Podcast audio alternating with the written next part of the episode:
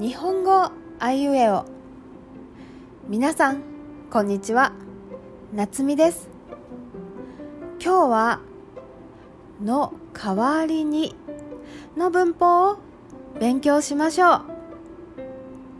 う。の代わりにの前は「飯」が来ることが多いですね。田中先生が風邪をひいてしまいました。今日は授業ができません。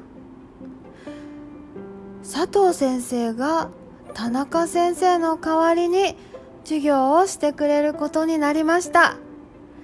学生の皆さんよかったですね。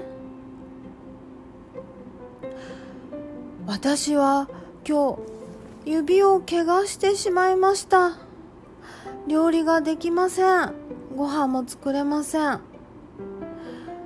私の母が私の代わりに料理を作ってくれました。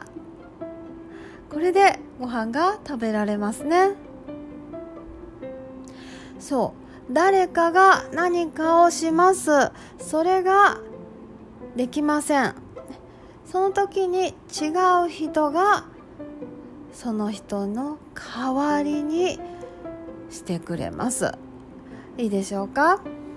私は犬を飼っています。でも今日は用事があって犬を散歩させられません。でも近所の人が私の代わりに犬を散歩させてくれました。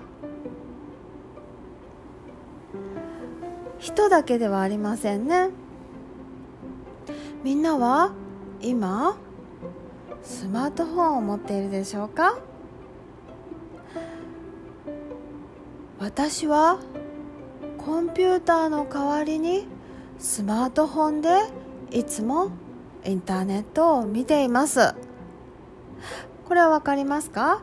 インターネットを見られるツールデバイスですね。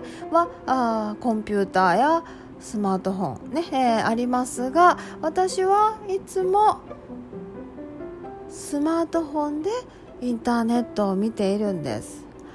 パソコンコンピューターではないんですね。